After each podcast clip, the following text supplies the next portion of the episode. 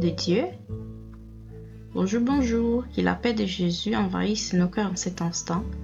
On commence un nouvel épisode du Café avec Spiritisme et aujourd'hui avec le commentaire de notre chère Melissa dos Santos. Continuons à lire ensemble les histoires et les réflexions du livre Notre Père de Meimei, psychographié par Chico Xavier et pas encore traduit en français. Aujourd'hui, nous en sommes à la troisième leçon qui est intitulée Présence divine, présence divine, et l'histoire racontée par Meimei est la suivante. Un homme, encore ignorant des lois de Dieu, se promenait dans un immense verger conduisant un petit garçon de six ans. Il s'agissait d'Antonino et de son oncle, en promenade aux alentours du quartier de la maison où ils habitaient. Les oranges mûres leur ont mis l'eau à la bouche. Ils ont respiré l'air léger et pur du matin. À un certain point de la route, le vieil homme a posé un sac sur l'herbe verte et douce et a commencé à remplir des fruits reposants dans des grandes boîtes ouvertes, tout en jetant des regards craintifs dans toutes les directions.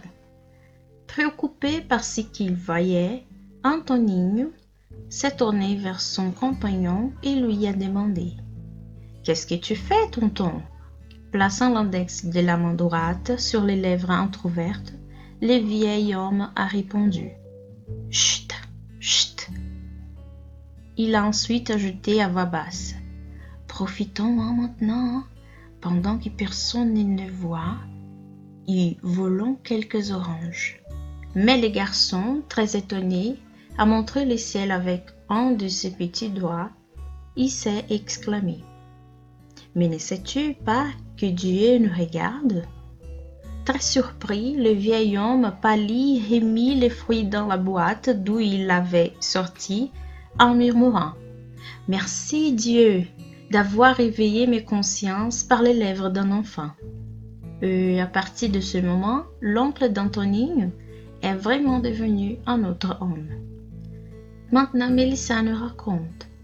Lorsque j'étais enfant, certains dessins d'enfants mettait un ange et un petit diable dans chacune des épaules du personnage pour illustrer les conflits que nous avons souvent lorsqu'il s'agit de prendre une attitude une décision. D'une certaine manière, nous pouvons dire que cela s'est produit. Mais ces petits anges et ces petits diables, bien que nous subissons l'influence du monde spirituel beaucoup plus que nous ne l'imaginons, comme les esprits nous révèlent dans les livres des esprits. Ces petits anges, ces petits diables sur les épaules, c'est nous-mêmes, nos pensées et nos doutes. Les doutes entre faire ce que l'on veut ou ce qui devrait être fait, en faisant le bien ou le mal. Notre lutte contre nos propres vicissitudes, contre l'orgueil et l'égoïsme encore, si présent en nous. La loi de Dieu, la loi d'amour, de justice et de charité est dans nos consciences. C'est là à la question 621 du livre des esprits. C'est pourquoi nous faisons souvent une erreur et notre conscience nous pèse, nous disant que nous avons transgressé la loi de Dieu. Le fait est que, bien souvent, nous nous efforçons de faire taire cette petite voix qui nous avertit qui nous signale le mauvais pas que nous avons fait ou que nous sommes sur le point de faire. Et nous nous leurrons en croyant que, quel que soit le mal que nous faisons, personne ne le saura et ne le verra. Savoir ce qui est bien, ce qui est mal, est facile.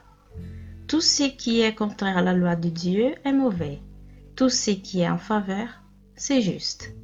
Cette histoire des Meimei est aussi intéressante qu'elle est simple. Dans celle-ci, l'oncle voulait voler des oranges qui ne lui appartenaient pas. Mais nous pouvons remplacer cela pour d'autres choses, d'autres fruits, des nourritures, des vêtements, de l'argent, ou peut-être pouvons-nous voler l'espoir, le rêve. Les points primordiaux que Peu importe ce que nous faisons, où nous le faisons, comment nous le faisons, Dieu nous regardera toujours. Il ne sera jamais trompé. Nous avons un Père d'amour qui est aussi un Père omniprésent. Il n'y a rien que Dieu ne sache pas. L'apôtre Paul nous a également mis en regard en disant que nous avons une multitude de témoins autour de nous. Vous voulez savoir comment ne pas faire d'erreur?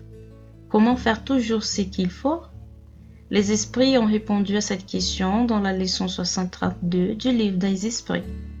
Jésus vous a dit, voyez ce que vous auriez fait ou n'auriez pas fait pour vous-même. Tout est là. Vous ne devez pas être trompé. Peut-être vous demandez-vous maintenant, ok, je fais une erreur. Mais alors quoi? Dois-je me punir, me martyriser, continuer dans la culpabilité? Que dois-je faire si je fais une erreur? Réfléchissons ensemble. Nous faisons tous des erreurs. Oui, nous avons toutes des regrets, des situations que nous aurions aimé faire différemment. Ils font également partie de notre croissance. Nous pouvons apprendre beaucoup de nos erreurs. Et la principale leçon est de s'efforcer de ne plus faire des erreurs, de ne plus refaire cette erreur. Jésus, notre maître et modèle, a dit à plusieurs reprises Va il ne pêche plus. L'histoire de Mémé a une fin surprenante. L'oncle qui voulait voler des oranges aurait pu se fâcher avec l'enfant qui l'avertit. Il aurait pu ignorer l'avertissement. Il a pu se sentir coupable ou incapable. Mais ce n'est pas du tout ce qu'il a fait. Mémé nous donne, par son écriture simple, comment nous devons nous comporter face à l'erreur. Elle dit, et à partir de ce moment, quand il a identifié l'erreur, l'oncle d'Antonio est vraiment devenu un autre homme. Il a changé. Il a pris sa leçon. Il est passé à une autre chose. Il est devenu une meilleure personne. Une fois que nous avons identifié nos erreurs, nous pouvons essayer de les réparer lorsque cela est possible. Si ce n'est pas le cas, faisons en sorte de les transformer en carburant pour aimer notre prochain. Dans tous les cas, il s'agit d'un apprentissage. Que nous puissions écouter l'inspiration de Jésus et des amis spirituels qui nous soutiennent, nous remplir de courage pour reconnaître nos erreurs.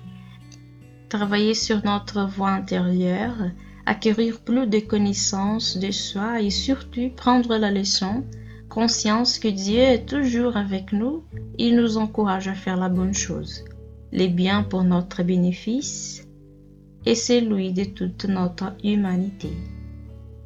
Qu'il en soit ainsi et jusqu'au prochain podcast Café avec Spiritisme.